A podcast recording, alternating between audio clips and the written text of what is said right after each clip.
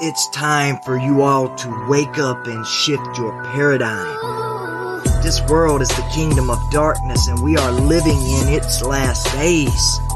It won't be long before the day of the Lord will come like a thief in the night. The heavens shall pass away with a great noise and the elements will melt with fervent heat and the earth and everything therein shall be burnt up. The Luciferian elite have been setting up the New World Order, and now they've established the globalist beast system for the rise of that wicked one and revealing of the man of sin who comes after the workings of Satan. Don't take my word for it. Read the Bible, and you'll know that perilous times shall come in the last days. And we are in the last days.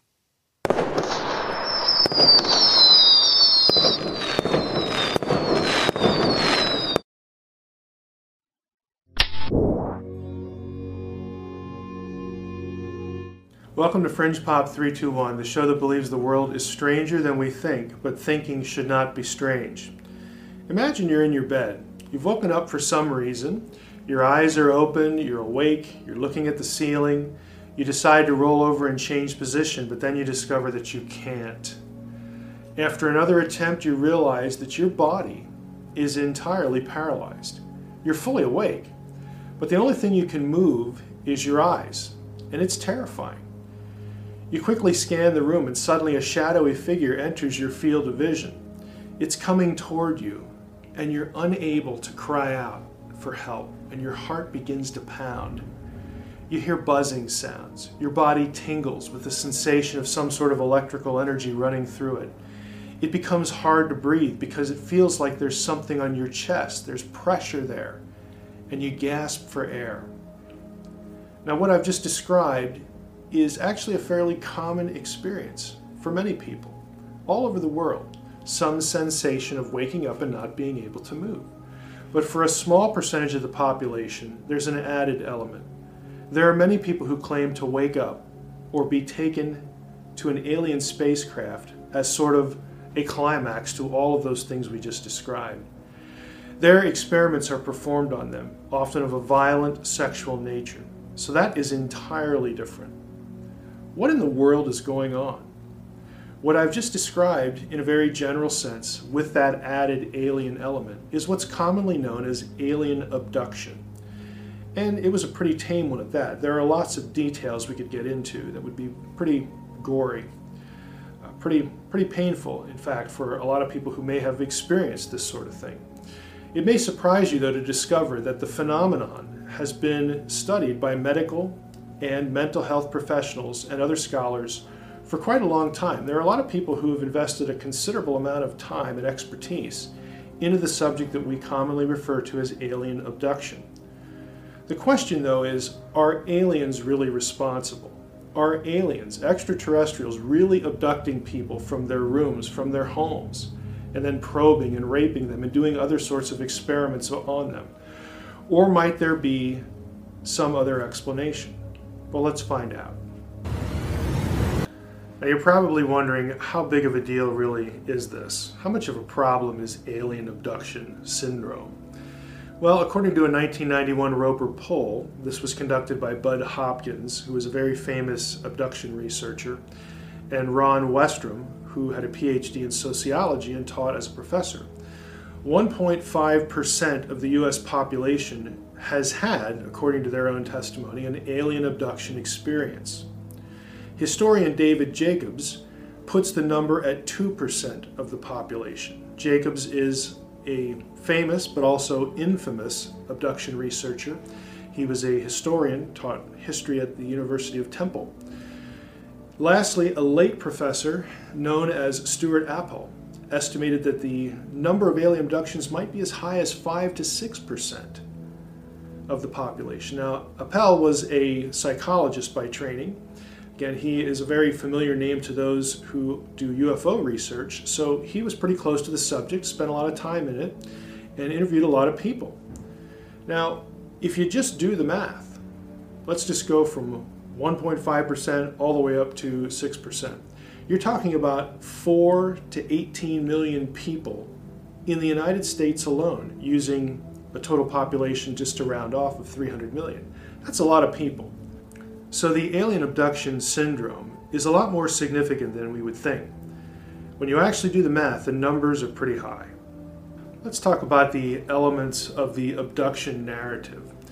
What do alien abductees typically and routinely, repetitively say happens to them in this experience? Well, first there is, of course, the abduction. The abductee is rendered incapable of resisting by some means, usually unknown, and taken to an alien craft. Second, there's the examination of the abductee.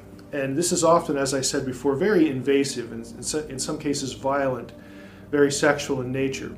But the examination trauma can extend to psychological issues as well. Third, there are the abductors. Now, there are several varieties of these in abductee testimony. Mostly, they are small, gray skinned beings with large heads, black eyes, small slit mouths, elongated fingers, maybe three or four fingers. Uh, that is a very typical description of who is doing the procedure. Next, there's the messaging. Abductors communicate with the abductees, we are told, telepathically. Abductees are told that they're special, they're chosen to help the aliens help us, help the whole human race. After the procedure, after the messaging, there is the return. The abductees are returned to Earth, at least again, that's the way the story is told, occasionally in a different location from where they were allegedly taken, or with new injuries or disheveled clothing. Sometimes abductees are taken back to the same spot, but other times it's someplace new. Then there is a missing time element. Abductees frequently awake with no memory of the episode, and they often cannot account for the time that has passed during the episode when they remember being conscious in a particular location and when they sort of come to or realize where they are. Lastly, there is the aftermath. There's a positive and negative element to this.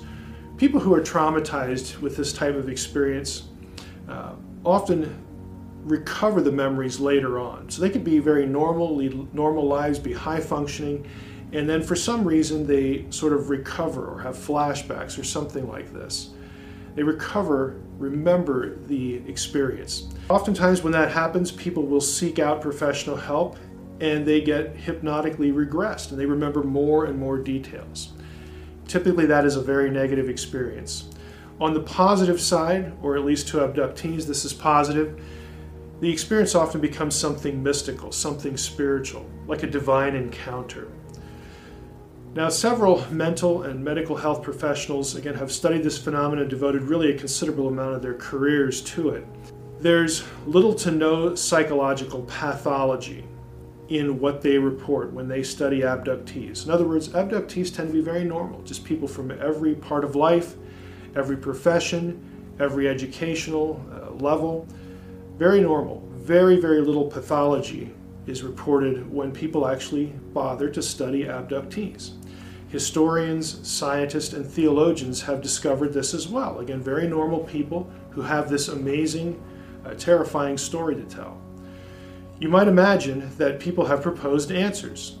What might be the explanation for this set of experiences and this narrative? Well, let's take a look at some possibilities. The second explanation we need to talk about as far as the alien abduction syndrome is demonization. Now, this is the explanation favored by many in the Christian community. Uh, there's some pretty obvious reasons for that, and we want to go through them. First, given a worldview that includes the reality of the demonic, again, we're talking about the Christian community here, the terrible trauma inflicted on people who experience what we call the alien abduction syndrome, that experience, is certainly going to be viewed as sinister. So, this is kind of an, an, understandable association that people would make with what happens to the victim, the person who's traumatized, and the details of it, connecting that to the demonic world. Secondly, the messaging that's associated with the abduction experience is also a pretty big deal. A lot of the content is opposed to Judeo Christian doctrine, uh, really biblical teaching. And if you actually read the abduction literature, no other religion really seems to be targeted, uh, either the way or really at all, that Christian thinking is targeted by the messaging. This has been well chronicled by Bill Alnor in his book UFO Cults and the New Millennium. Alnor has devoted a lot of his academic experience, uh, his really his career to this area, and so that book is highly recommended. But the idea of non human intelligences that may be sort of masquerading as ET and who are very sinister, who are not to be trusted, who have human harm as their intent, is not exclusively put forth by Christians.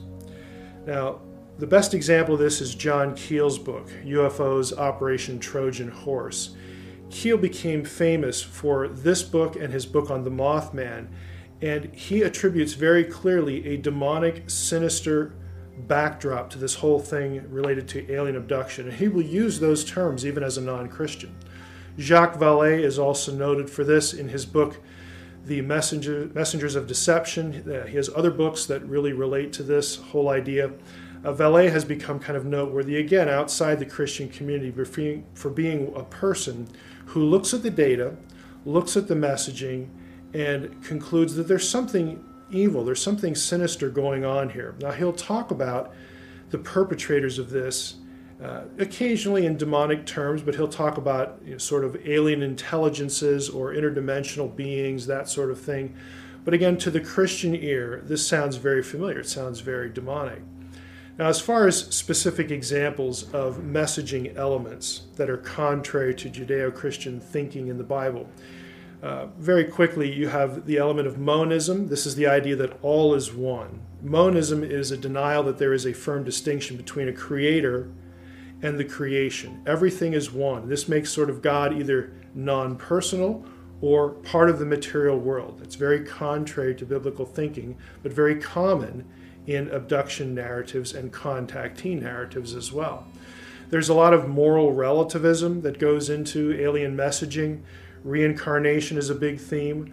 Uh, you might be thinking, well, didn't you know? Didn't you know Christians, you know, in years gone by in the early church teach that? They actually did not, and that's a good uh, topic that we'll devote some attention to later in Fringe Pop. But that is not the case. And so, for Christians who realize that, who sort of know the history of this discussion, when that element pops into the abduction narrative and the messaging, the flags go up right away. There's also the notion of personal godhood that's involved in alien messaging that we really, you know, we humans really are God in, in some sense. We're divine. We have this innate divinity about us. So that's going to be a theological red flag. And along with that, this, there's an idea of human divinization, that we are sort of on the path to becoming gods. Uh, really, in, in, sort of a sense that we're going to be uh, beings that you know sort of you know, get to live out in space and populate our own worlds and that sort of thing. We're going to be like them. We're going to be like the alien creature that we think is abducting us. Those are all again message elements that really drive a lot of people, especially in the Christian community, toward a demonic explanation. But there's actually another reason why the demonization view sort of gets a lot of momentum, and that is if you actually look at the abduction accounts and go through the literature, go through the witness testimony, they have a number of specific points of overlap, especially the sexual elements, with accounts of incubus and succubus in medieval literature. These are demons that allegedly had sexual contact with humans. The compendium for this sort of material in again the late Middle Ages, the Renaissance era is the Malleus Maleficarum 1487 if you read any of that, you're going to see very obvious points of overlap between what people describe in those experiences and alien abduction. Now, some uh, listeners, their mind would go immediately to Genesis 6 1 through 4, the sons of God with the daughters of men, that sort of thing. That naturally, again, can be read, that passage can be read as sort of an alien encounter. I'm going to uh, suggest that that isn't the best way to read the passage, but that becomes a component of the demonization view. Now, as far as a good resource for this, Demon Lovers is a book that has sort of collected the academic research into incubus, succubus accounts, also accounts of the quote, old hag, that are again often sexual in nature. But this material has been collected uh, by Stephens in this work demon lovers, and it really goes through a lot of the details. And again, if you read this literature, this is academic literature. Stephens is a scholar. If you read the literature, you're going to see very clearly that there are demonstrable specific points of overlap with the alien abduction story. Fourthly, there are also indications that what happens to the abductee in this experience offers a considerable overlap with satanic ritual abuse testimony. Now, in the 1992 MIT Conference on Alien Abduction, and yes, we're talking about that MIT, they actually had a conference on alien abduction. In that conference, there were a number of scholars who gathered and presented you know, research papers and talks on the whole issue of alien abduction. Those papers, the proceedings of the entire conference, have been published. Now, the publication is called Alien Discussions. It is a collection, again, as I just noted, of all the papers. But there's one paper in particular in that book that's noteworthy. Gwen L. Dean, her paper on comparisons of abduction accounts with ritual maltreatment is, again, sort of an astonishing read. We're not talking about three or four points of overlap with or between alien abduction accounts and satanic ritual abuse. It's a few dozen it's really kind of remarkable, even sort of the clinical medical background to the examinations and whatnot. So when Christians look at this material, they think, well, you know, what else can we think? This must be demonization. Lastly, as far as again why this would be a sort of a dominant view within the Christian community, there's the work of CE4 Research Group. This is headed by Joe Jordan. Joe works with abductees, and he has over 50 documented cases where the abduction experience and repetition of the experience, but either involving a person or a person and their extended family, other family members, that the experience has been stopped by appeal to Jesus Christ. So again, when you're a Christian and you you come into contact with this topic and you look at the panoply of what's going on, all of these issues, it's very understandable, very easy to gravitate toward the view that this is just nothing more than demonization.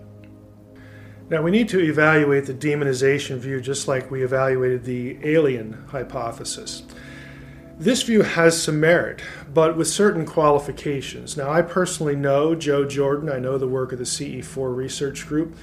Joe is a good guy, he's honest, and I have met some of the abductees that he works with, and I can validate their stories about their experiences calling on the name of the Lord to stop the abduction experience. So I know that for a good number of people, again, in his case that he works with, this really works. This helps. This is the solution to the abduction experience. And so in those cases, that really contributes to the notion that we might have a demonization issue here.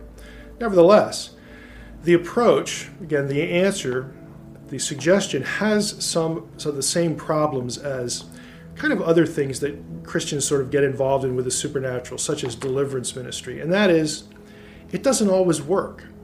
You would think, you know, why would appealing to Jesus, why would Jesus say no to a particular person and allow an abduction experience to continue? So the fact that it doesn't always work, it's not just like flipping a switch. We pray a prayer and the abduction experience goes away. That also is not true. There are people who, again, have prayed, do this, again, work with Joe, Joe works with them, and other Christians again who this you know are really oriented by this approach, and it doesn't always work. So I would suggest to you, well, maybe in the cases where it doesn't always work, maybe the cause is not demonization.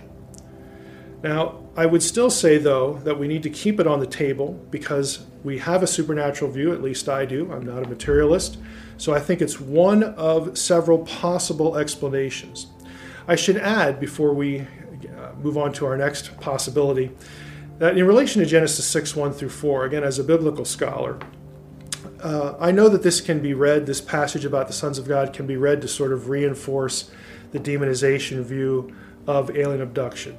Uh, I don't think that's the right way to read the passage. We don't really have uh, anything specific in, in terms of you know, excruciating precise detail that matches or aligns with what's going on in an abduction experience. Again, they're not taken anywhere. The women, you know, who are in the passage aren't taken to a spaceship. We don't they don't have experiments done on them.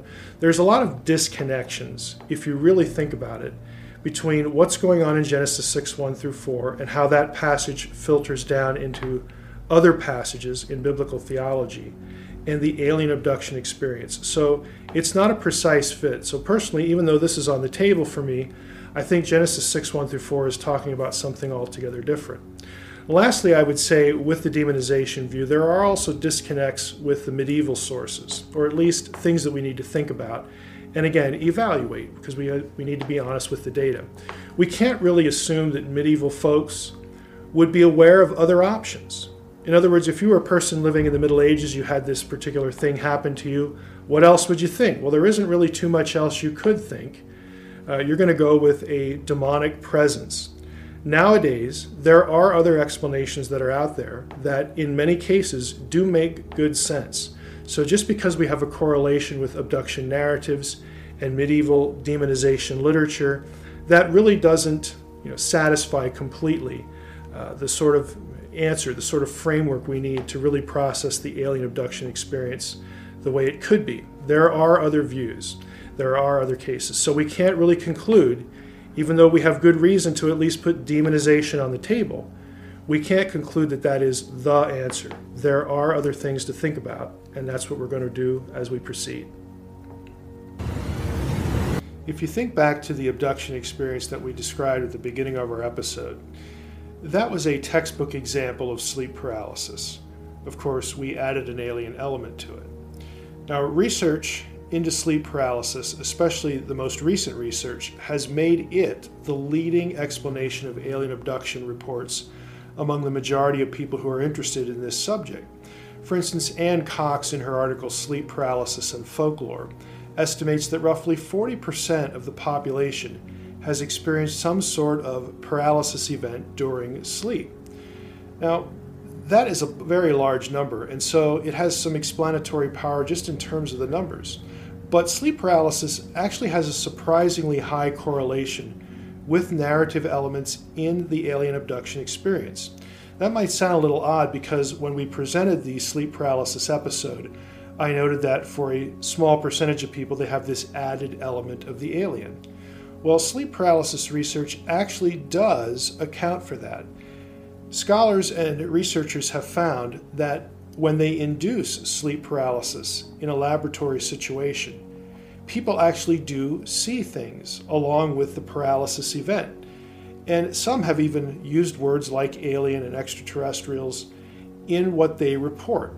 So we have in sleep paralysis something that feels fairly comprehensive uh, for many researchers in how to explain these things. You have the supernatural entities, you have the pressure on the chest, you have sort of touching and probing sensations, you have that tingling sensation going on. You have a number of elements that abductees report. Surprisingly, as well, you get even more details a sensation of being lifted off the bed, levitation, that sort of thing. That's important when sleep paralysis uh, sufferers report this because that would account, in the mind of many researchers, for the sensation of leaving a room, being taken out of the room, being taken off the bed. That is, again, a stock element of sleep paralysis, at least for many sufferers. Even out of body experiences have been reported during sleep paralysis research and even in instances where it's been induced. So, what we have in sleep paralysis in the mind of many is sort of a comprehensive answer to what people might think is an alien abduction, an alien coming into their room and taking them out of the room and doing things to them. You actually can account for the elements with this view, but we need to take a little bit more uh, of a look at it to really see why it's been so attractive recently. Now, I alluded to the fact that the cause of sleep paralysis has been discovered and reproduced in controlled conditions. According to a study published in the Journal of Neuroscience about the identification of the transmitter and receptor mechanisms responsible for REM, REM sleep paralysis. During REM sleep, the CNS, that's the central nervous system, is intensely active but the skeletal motor system is paradoxically forced into a state of muscle paralysis. The mechanisms that trigger REM sleep paralysis are a matter of intense debate. Here, in this paper, we identify the transmitter and receptor mechanisms that function to silence skeletal muscles during REM REM sleep. Another article notes that muscle atonia, that is, the loss of muscle tone, is a feature of rapid eye movement REM sleep. If a person is simultaneously awake and in REM sleep, muscle atonia is experienced as sleep paralysis. In other words, the person is awake but unable to move voluntarily. Recent studies now indicate that glycine and another neurotransmitter, gamma aminobutyric acid, GABA, are simultaneously needed to induce muscle atonia to REM sleep. This is a natural neurochemical explanation for sleep paralysis, and more importantly, the things that therefore go with sleep paralysis. In other words, if you have sleep paralysis, you are going to, at least many of the sufferers of sleep paralysis, are going to have some of the elements that are sort of the classic alien abduction scenario. And so many researchers look at this, uh, even including seeing shadow people, the sensation of being lifted off the bed, the sensation of having an out of body experience, leaving the room. Since the causes for that in many people are known, again, this neurochemical explanation. Most researchers would say, look, this is the explanation for alien abduction. It is literally happening in a person's head because of neurochemical transmitters, things going on with the, the chemistry right there. Now, that doesn't minimize the fear, because that's very real. The hallucinations, the sensations that this produces, even if it's entirely a neurochemical solution to this, an answer. It doesn't minimize how people feel about what they experience. And so we shouldn't take work on sleep paralysis, at least those who opt for this explanation, as being sort of a dismissal of the experience. It really isn't. If you read the literature, you find out pretty quickly that the experience itself is taken quite seriously. And people want to find a good explanation for this so that they can tell people look, this is actually, again, a natural thing that happens in your body. So we don't have aliens in this explanation. We also don't have demons. We have, again, under lab conditions, very specific neurochemical explanations for what's going on. We don't need demons, again, to be coming into the room and you know, having sexual experiences with a person or, of course, extraterrestrials. So sleep paralysis has become a major contender for how to understand and explain the alien abduction phenomenon. The third approach to answering what in the world's going on with alien abduction might sound as bizarre as the alien explanation, and that is mind control and dissociation. Now, what we're talking about here is people who are deliberately traumatized in some way, or we'll use a word like programmed in some way, or given a memory, in this case of an alien abduction, uh, intentionally by someone else this view really takes us into government programming, for lack of a better term. The government actually has a long history of both its own involvement and its interaction with private research involving what is often called mind control. And that isn't a pejorative term that people use uh, to sort of dig at the government. This is terminology that you would find actually in government documentation itself. These are things like drugs, shock treatments, and again, other things that I think we could rightly call abuse, done to people, in some cases knowingly, but in many cases without their knowledge, to induce certain things, induce certain memories, or to program them to do certain things. Now, the most public example of this is MK Ultra. This was exposed in 1973 in the Church hearings. Uh, MK Ultra is actually a, a pretty big deal, and we will have to devote some serious time to it in future episodes of Fringe Pop. But for now, if you wanted to sort of catch up on MK Ultra and the history of our government uh, in these sorts of areas, I recommend the book Brainwash and also the book Mind Wars. Both of these books chronicle the government's involvement in this sort of human experimentation relating to the ability to infect, inflict, change, and program someone's memory. Now, in MK Ultra's case, that one, because of the Church hearings, is a little more commonly known.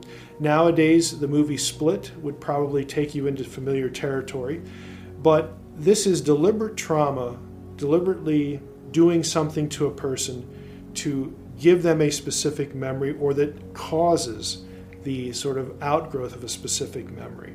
Now, in the case of many trauma victims, this is a natural brain function. They're traumatized and their brain sort of splits them off. It takes them to a different place. This is what used to be called multiple personality disorder. What we're talking about here more seriously is experimentation done on people specifically to create that.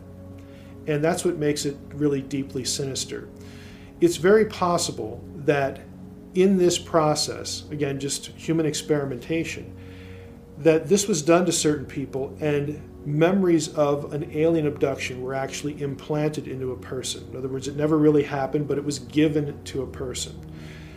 This work goes well back into the 1950s and on you know, into even modern day. Now, with respect to modern times, for now, this is on the table in part because not just that MK Ultra is a known phenomenon, but it's also on the table because there are specific researchers in this area that have managed to create, you know, find a correlation between people who were involved in these programs in government. This is actual government documentation, whose names also show up very curiously in alien abduction literature, and in some cases, even testimony of abductees.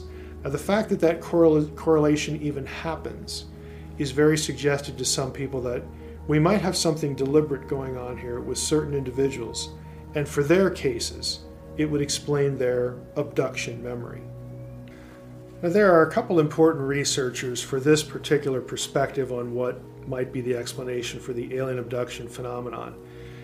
And the researchers here include one high profile abductee, herself, whose research was once totally focused on the alien hypothesis, but she has since done a 180 on it. She doesn't buy the alien view anymore.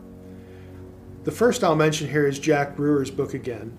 I mentioned this earlier in the episode. Brewer not only has collected a lot of material on the problems of memory retrieval, which is why we mentioned him earlier, but he has also collected a lot of data specifically that connects alien abduction research with mind control programs.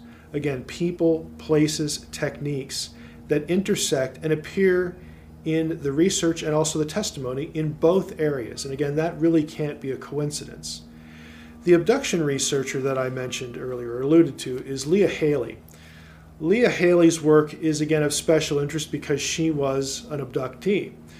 Her book, Unlocking Alien Closets, more or less tells her story. She has had a long history of defending the alien view. Of course, she herself uh, was one of the victims here. But she has since rejected this idea. Haley has moved to this option human experimentation, mind control, dissociation, deliberate implantation of memory. And she actually moves over to that position in her specific case. We're going to deal with Leah Haley very specifically in a later episode of Fringe Pop because her case is very important. And we'll go through the very specific points of correlation that have really moved Leah to reject the alien view and move over to this view. But for now, it's sufficient just to mention her and again remind us that mental health professionals and scholars have found significant points of correlation with all of this. In the academic literature, not just Jack Brewer's book, Leah Haley's book, essentially her testimony, but in the academic professional literature, these associations have also been made. For instance, Susan Marie Powers, her article, Dissociation in Alleged Extraterrestrial Abductees. This was published in Dissociation Progress in the Dissociative Disorders, part of that book in 1994. Powers also contributed this article, Alien Abduction Narratives, in the book Broken Images, Broken Selves Dissociative Narratives in Clinical Practice. That was 1997. Elizabeth Loftus is a very familiar, very uh, famous, I think it's fair to say, uh, researcher on memory. and these sorts of topics, and she herself has contributed to the alien abduction discussion in her essay of the malleability of memory, planting misinformation in the human mind, a 30 year investigation. This was published in the journal Learning and Memory in 2005. Now, this is serious academic research that I'll admit this option sounds a little bizarre mind control, dissociation, deliberate implantation of memory, but it really needs to be on the table because of the academic research, the time, uh, in Loftus's case, 30 years, that's really been put into this. These correlations do exist, and so this gives us another option besides aliens and demons for what might be going on with some people in relationship to their experience of alien abduction. I think we can all tell that the subject of alien abduction is a pretty complicated one. But what we might not have known before viewing this episode, anyway, is a lot of academics, a lot of professionals have paid attention to this to try to come up with an answer. And we've laid out the options on the table for you. And I think if you go to the website and check out the resources for this episode, you're going to find a lot of fascinating information. Again, that isn't just something peripheral, it isn't just something that people are doing this as a hobby. These are mental and medical health professionals, researchers, theologians, historians. It runs the gamut.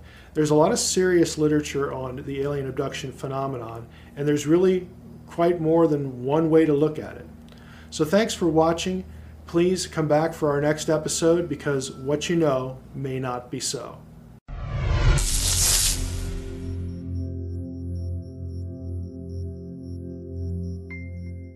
Exorcising demons, casting demons out is not clear at all. There is no nothing in the Old Testament, at least to surface reading, that is about this. So, where in the world would, would they get this idea? Why would people uh, living, you know, during the experiences of, of, you know, the incarnation, Jesus' first advent, when he's going around casting out demons, why would they just look at that and say, well, of course, you know, this is the son of David. This is what the son of David's supposed to do. Where would they get this idea? What preconditioned them to expecting that this was going to happen? What preconditioned them to the to the fact that once they saw somebody do this, they said, "Aha! You know, we have here the Son of David, the Messiah." What what was it that led them to that point where they could process what was going on uh, correctly? So that's what we want to talk about, and we really have to begin, surprisingly enough, in the Old Testament, and and this is going to be some obscure stuff but I'm going to quote one passage in the Old Testament. Then I'm going to quote it in the Septuagint, the Greek translation of the Old Testament. Again, that a lot of people, a lot of Jews, Jews or Gentiles, would have been familiar with. I mean, mostly Jews before you know, we have the first Advent, because you know, if you're a Gentile, you don't really have any interest in reading stuff that Jews wrote. I mean, if you're an intellectual, you might, but the, again, the masses don't. When Gentiles start becoming converted after, you know, the resurrection or the, the, the ministry of the apostles, well, then you get a lot of Gentiles reading the Septuagint because, hey, that's that that's your Bible. You know, this is this is where the, the Messiah was presented. Well, prior to that, again, you, you do have something in the Septuagint that the Jewish community, because they're the ones who are going to be reading this, either in Hebrew or the Targum's Aramaic, or in this case, the Septuagint, they're going to be familiar with this idea. And so I'm going to, I'm going to start with a passage from 1 Kings 4. I'm going to read it, both versions, and then we're going to go into the Dead Sea Scrolls and talk about extra psalms that are in the Dead Sea Scrolls, at least one of which actually shows up in the Septuagint. So again, people would have been familiar with the material. So prepping it that way, here we go. In 1 Kings 4, 29 through 34, the Masoretic text, and again, the traditional Masoretic text reads as follows And God gave Solomon wisdom and understanding beyond measure, and breadth of mind like the sand of the seashore, so that Solomon's wisdom surpassed the wisdom of all the people of the East and all the wisdom of, the, of Egypt. Skip into verse 32. He, Solomon, also spoke 3,000 proverbs, and his songs were 1,005. He spoke of trees from the cedar that is in Lebanon to the hyssop that grows out of the wall. He spoke also beasts and birds and reptiles, fish, so on and so forth. So that's 1 Kings 4, 29 through roughly, you know, 33, uh, right around there. So we have the mention of Solomon. Solomon is obviously son of David, king Okay, he's he's going to be a messianic figure in, in, in, that sense. And we have here the information that he spoke 3,000 proverbs and his songs were 1,005. Big deal. You know, I mean, how, how do you get casting out demons from that? Well, you don't, but it begins sort of a journey that that, you know, is initiated in what's said here about Solomon that will get picked up in other material. In the Septuagint, it's slightly different. Okay. The difference here is in verse 32. And Solomon spoke 3,000 proverbs, and his songs were 5,000. So there's a lot more songs in the Septuagint version than there is than there are in the Masoretic text version. And that's because as we move to the Dead Sea Scroll material, that's because the Jewish community and of course the community that would have that's part of the community that would have produced the Septuagint knew of lots of other psalms. And we're going to focus on one of those that shows up in the Dead Sea Scroll material that is actually not only interesting, but references, and here's the key thought, it, the, the scrolls material references what we just read in 1 Kings 4 about the songs and the, I'm going to use a very suggestive word here, the utterances of Solomon. Okay. So this is 11Q, okay, 11Q Psalm scroll, and the abbreviation is AP superscript A. In, in numbers, it's 11Q 5, column 27. For those of you who have Dead Sea Scroll stuff, you can go look this up, but I'm going to read you parts of it. So this is a, a psalm about David. So we read here at the beginning, this is line two David, son of Jesse, was wise, and a light like the light of the sun, and learned, and perfect in all his paths before God and men. And then we have a blank. And the Lord Yahweh gave him a discerning and enlightened spirit, and he wrote Psalms, 3,600, and songs to be sung before the altar over the perpetual. And then there's a gap in the text. Line 9. And all the songs which he spoke were 446. And songs to perform over the possessed, four of them. So you actually have a reference in this extra psalm to David, okay, David composing songs to perform over the possessed. The total, again, of all of this was 4,050. Again, the, the, total of his, his total output when you get down to, to that particular line, line 10 in, in that Dead Sea Scroll text. Now, the word translated possessed is more literally uh, someone who has been assaulted, uh, someone who has been, you know, accosted. Again, the implication is by, you know, some external force. But it's just an odd line. Songs to perform over the possessed or over the assaulted. Four of them.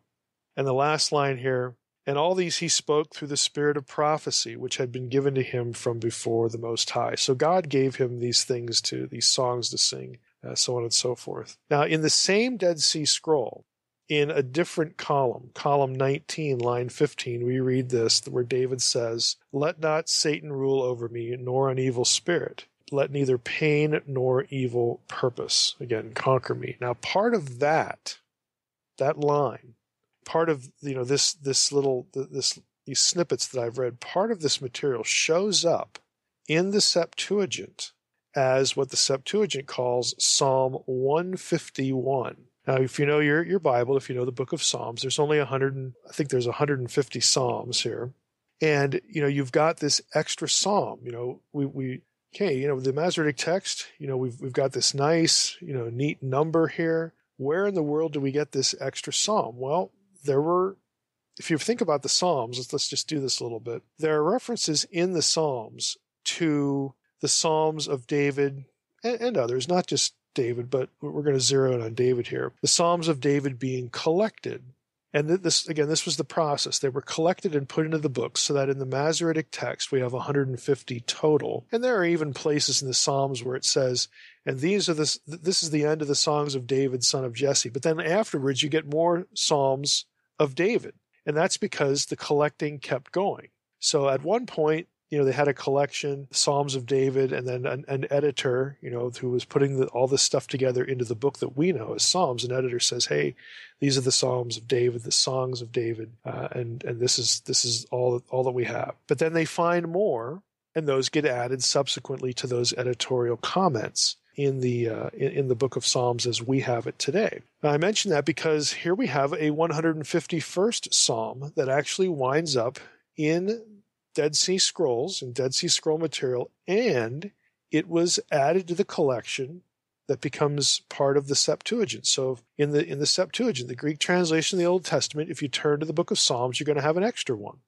You're going to have Psalm 151. And in that psalm, you get again some of this this material about don't let Satan rule over me or an evil spirit. Of course, the implications are because of what you know David had written, you know, songs to perform over the possessed, you know, that he has power uh, to deliver people from being bound by demons. Now, let's go to another one, Psalm 91. This is Psalm 91, which again you have your traditional version, okay, what you would read in most translations, translating the Masoretic text. You have a version of this that comes from the Dead Sea Scrolls, Psalm 91 at Qumran. Again, and not coincidentally, it is part of this same scroll, the 11Q Psalm scroll that I've been quoting already. And then, of course, you also have a version of this in what becomes known as the Septuagint. Now, I'm going to read you this. There are four things in here that are very interesting that speak to this issue. And for those of you who remember the uh, the Fern and Audrey episode, Fern and Audrey and, and I have, have discussed some elements of this particular psalm because of the work they do. Uh, again, they don't do renunciation prayers or anything like that. They, they're not deliverance ministry. What they do is different, but they have used the material in this psalm and some other things to help them do what they do. And I think you'll understand why that's relevant as we read through this. So I'm just going to go, you know, we'll pick, you know, one of the versions because I'm going to actually link out to a few things and then talk about where it might be different. But we read here Psalm 1 Psalm 91, he who dwells in the shelter of the most high. Okay, now, now, look at the reference. We already had had Psalm 151 again don't let satan rule over me we already had a, a portion of of an extra uh, you know extra psalm material that had songs about dealing with possessed people and there was a reference made to, hey, David wrote these things through power given to him from the Most High.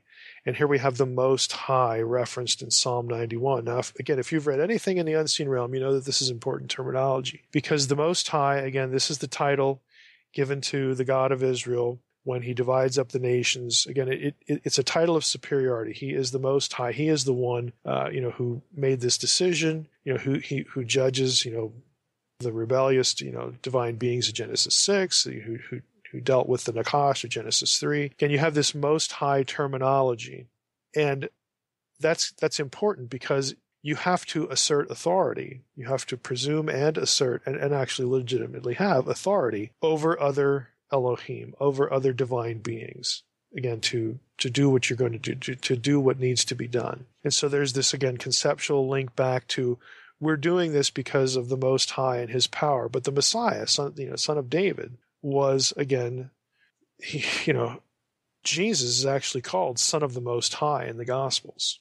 And that is a messianic title because the king of Israel, again, the king the, from the line of David, is referred to as the Son of God in the Old Testament. So again, there's this linkage about the, the, the, messianic figure, son of David, you know, son of Solomon, line of David and Solomon, son of the Most High, son of God, all this sort of stuff factoring into what this psalm and again what Jesus actually does in the Gospels with demonic entities. So he who dwells in the shelter of the Most High will abide in the shadow of the Almighty. I will say to the Lord, My refuge and my fortress, my God in whom I trust, for he will deliver you from the snare of the fowler and from the deadly pestilence. He will cover you with his pinions, and under his wings you will find refuge. His faithfulness is a shield and buckler. Now, here we get hit verses 5 and 6. We're going to get some lines in here that it's very easy to read right over, but we're going to be linking out to some things and talking about them.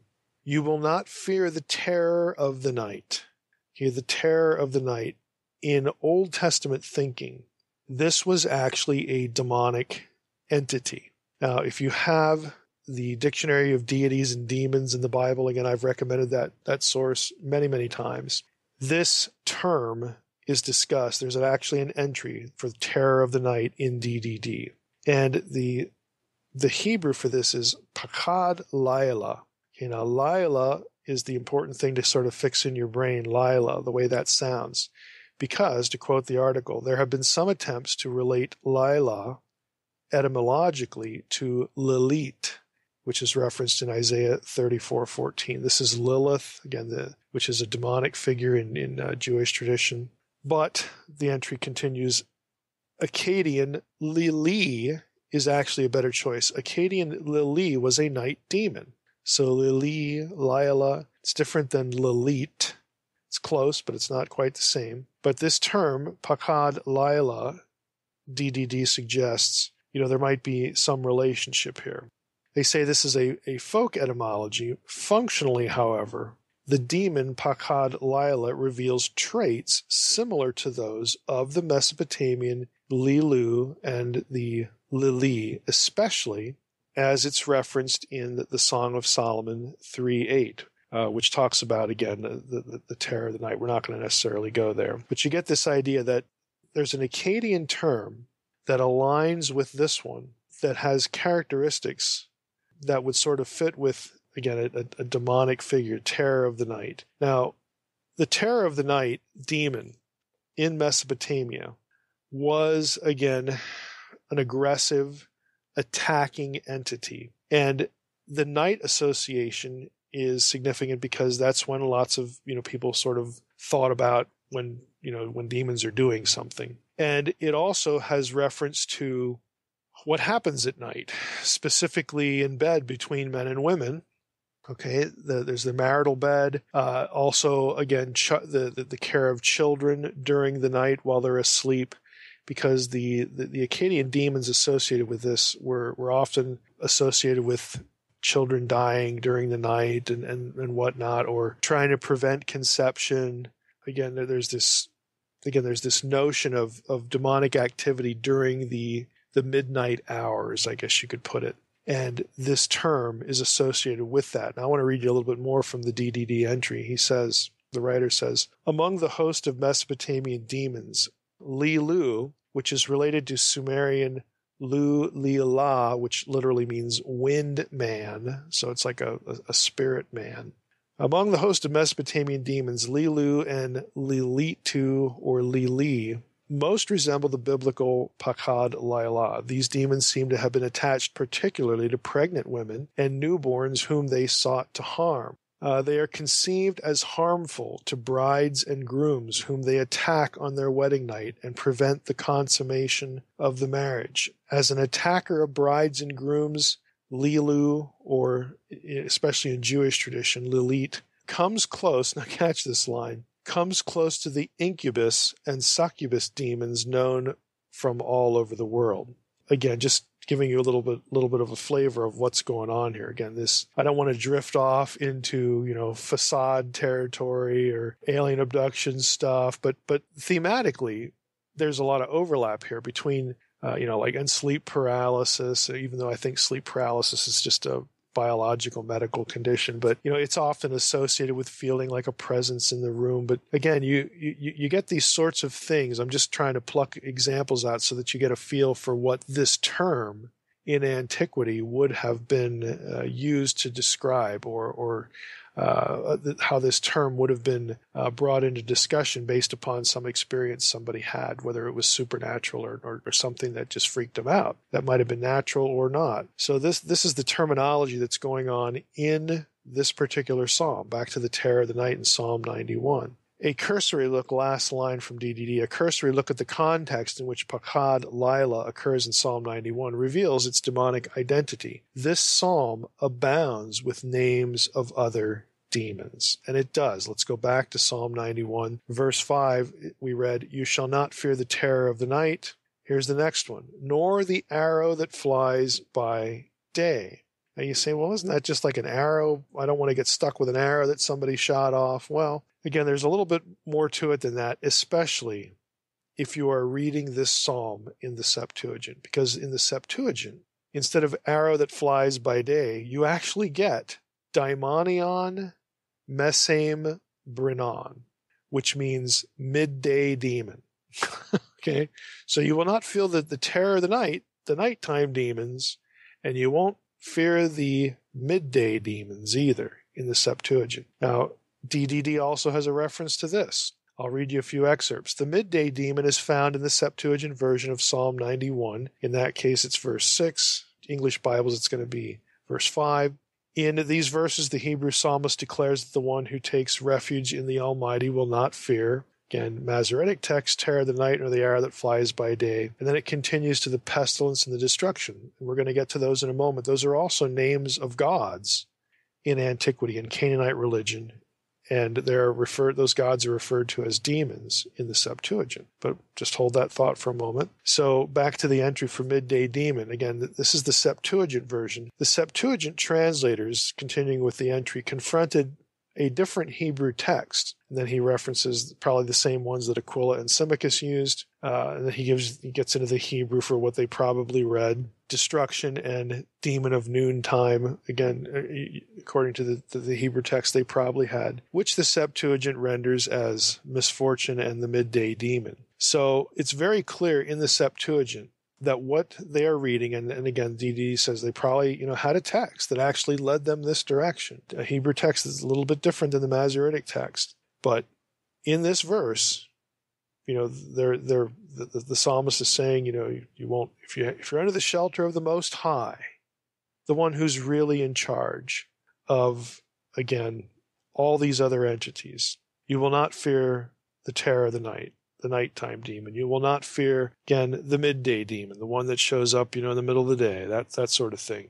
You won't need to fear these things. Now, before we leave this, if you go with the Masoretic text, the arrow that flies by day, there are scholars who would actually argue, and with, I think this is a reasonable argument, that the reference to the arrow provides a clue actually to a demonic entity because in Canaanite religion, the god Resheph, who was a plague god, is represented as an archer, someone who shoots arrows.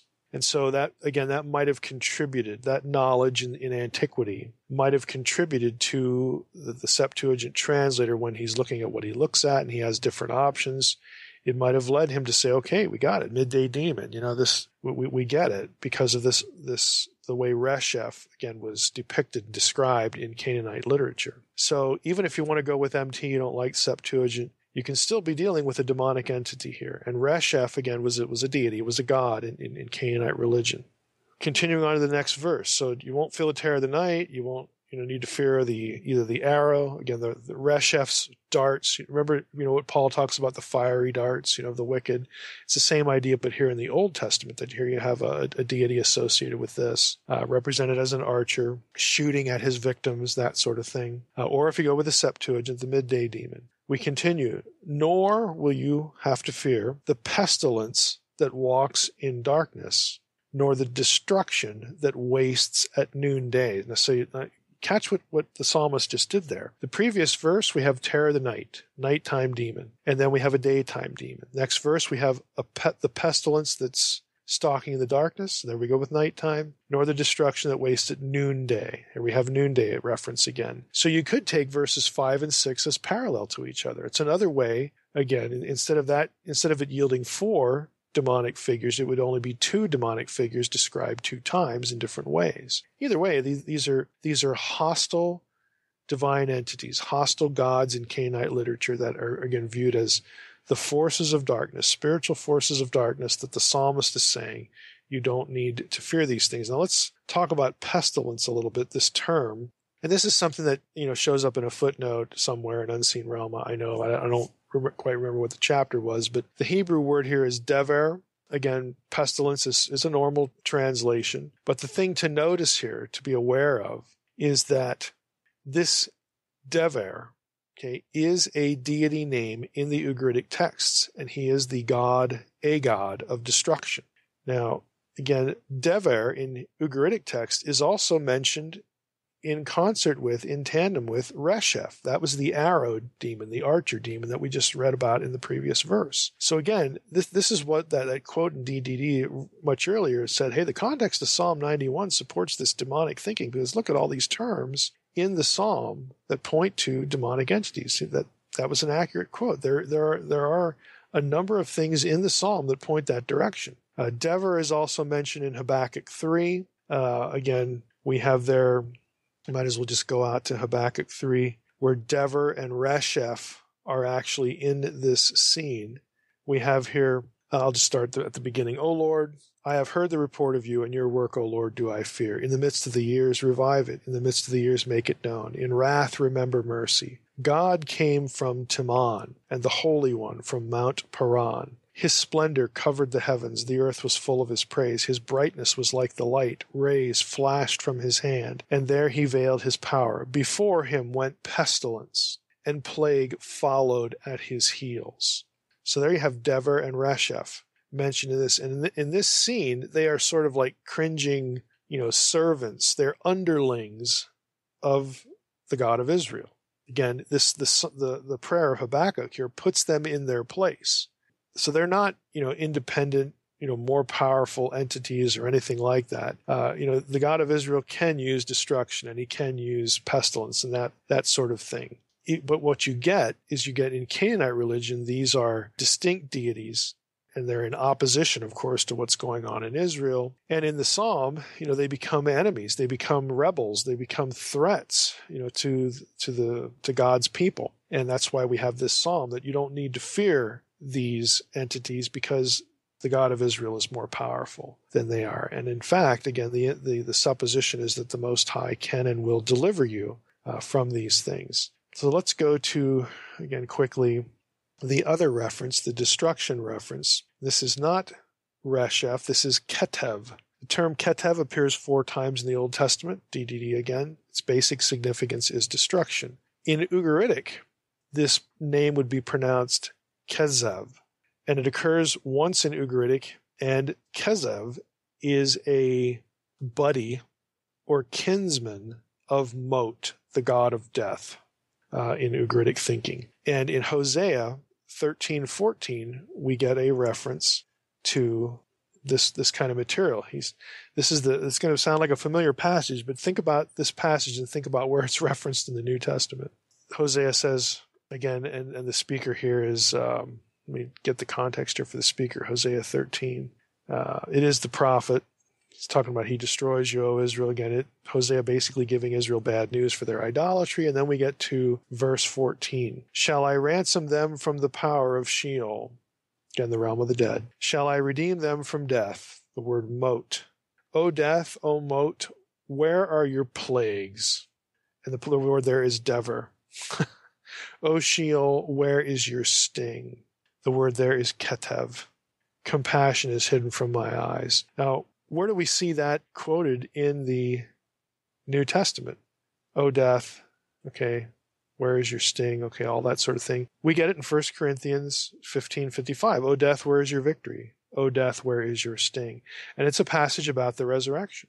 Okay. Because the resurrected Messiah and the resurrection itself conquers death, conquers Sheol, conquers the, the plagues that you know people get that send them to the underworld. You know it conquers the destruction again that results in people dying and all this sort of stuff. It's a reference to again the, the the power of the god of israel over these forces these entities these things and ultimately even the power of death. Well that's important because all of those things the resurrection is tied to the messiah okay this was this was the plan of salvation the Messiah needs to die and rise again to again complete to really bring in bring into effect, uh, kickstart, bring to, to fruition the whole plan of salvation, salvation history in the Old Testament. And the Messiah is the son of David. The Messiah is the son of Solomon. Okay, the, again, the Davidic line. All of these ideas again are interconnected in the Old Testament mind, in, in as part of the messianic profile.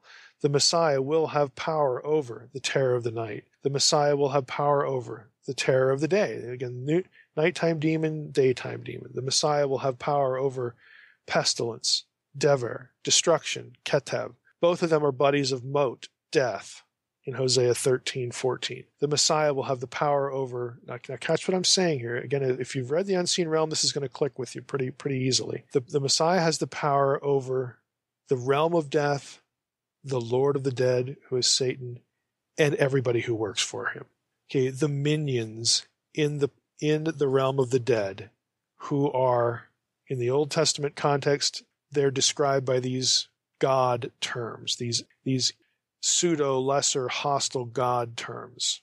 In the Septuagint, this terminology is going to be put into de- demonic terms. And in the New Testament in Greek, it, it, all of this is going to be going to be put under demonic terms because this is where the demons dwell. Yes, the demons in the in the Gospels, demons in the New Testament are the spirits of the dead Nephilim. We get that. Again, we're not going to go over all that that ground in, in this podcast episode, but this is where they live. Okay. Even in the Old Testament, you get that. You know, you, you get the, the dead Rephaim, who are descent, who are Anakim, who are descendants of the Nephilim. You get them living in the underworld. They live in the realm of the dead. They come out, they seek embodiment, they seek to possess people. Again, we, un- we understand that from the Gospels, but, but who is Lord of all of this? Okay, who's Lord of the dead? Who's Lord of, of, of, of the, the minions running around that, that run the place, that afflict people? Okay, that bring destruction and plague and all this stuff, and of course the Lord of the dead himself. Well, the answer is the Messiah. The answer is the Messiah. And so people who were familiar, again, with this literature, Psalm 91, the extra psalm, Psalm 151.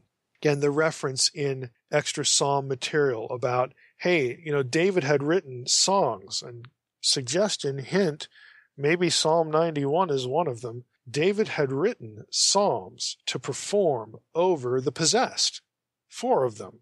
Remember that Dead Sea Scroll we read a few minutes ago? So if you're familiar with this material, when Jesus shows up, and starts casting out demons, starts giving his disciples power over demons. The theological messaging is quite clear. This is, again, this guy has to be the Messiah because only the son of David, only the messianic figure, only the messianic king would have been authorized, would have been empowered to do this and it, and and to do it for real as, as you know other than you know being a pretender he he not only has the power but he gives it to he dispenses it to his followers to his disciples. And again it's no coincidence that when jesus does this stuff the first time that, that he does this is he sends out the 70 okay that, again it, it's always done in conjunction with the launch the kickstarting of the kingdom of god over against the kingdom of, of, of satan Again, all of these things have to be taken together collectively in context. They are part of the messianic profile that is, that in and of itself is splintered, is scattered. And the pieces start coming together and converging into and around, you know, clustered, you know, in connection with this figure, Jesus of Nazareth. I mean, again, the theological messaging would not have been lost to someone again familiar with the with these these texts. And and I'm not saying they could quote them. I mean I'm sure a lot of them could. But even if they had heard them when Jesus starts doing this stuff the the, the bells and whistles are going to go you know going to start going off in their head. They would associate this with Messiah. Now one passage yet to, to mention about that that people would have conceivably had in their head at least by the time of the writing of the gospels would be something Josephus says Josephus, in his Antiquities book, uh, and again, Josephus was a first century figure, so again, you would have had to, you know, the, the gospel readers and writers would may not have had this, but certainly Josephus is going to be is is actually sharing Jewish tradition, you know, with his readers. He doesn't just make this up when he decides to write something down. He writes this. Now the sagacity and wisdom which God had bestowed upon Solomon was great, so great that he exceeded the ancients, insomuch that he was no way inferior to the Egyptians. Again, he's drawing on that 1 Kings 4 passage that we read, who are said to have been beyond all men in understanding.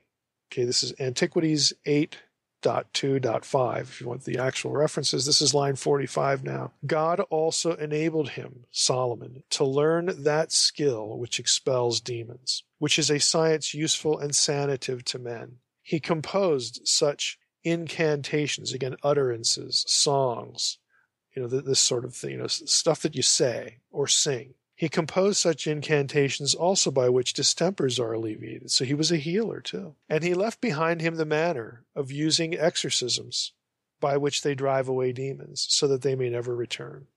Again, this is part of, of Jewish thinking. This was associated with Solomon.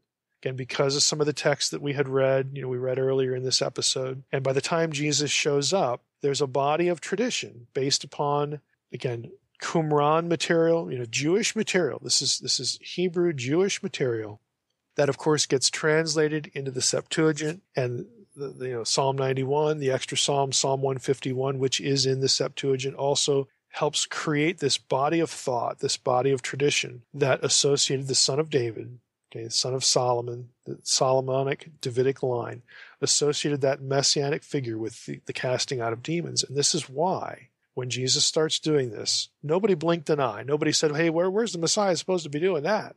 Chapter and verse, please. No, they don't say that. They, they again have this, this expectation because of this material. And so that's why uh, again, this part of the messianic profile that we read in the Gospels that isn't very transparent in the Old Testament, why it's still a legitimate connection back into the Old Testament as part of you know the, the, the messianic figure, the messianic profile.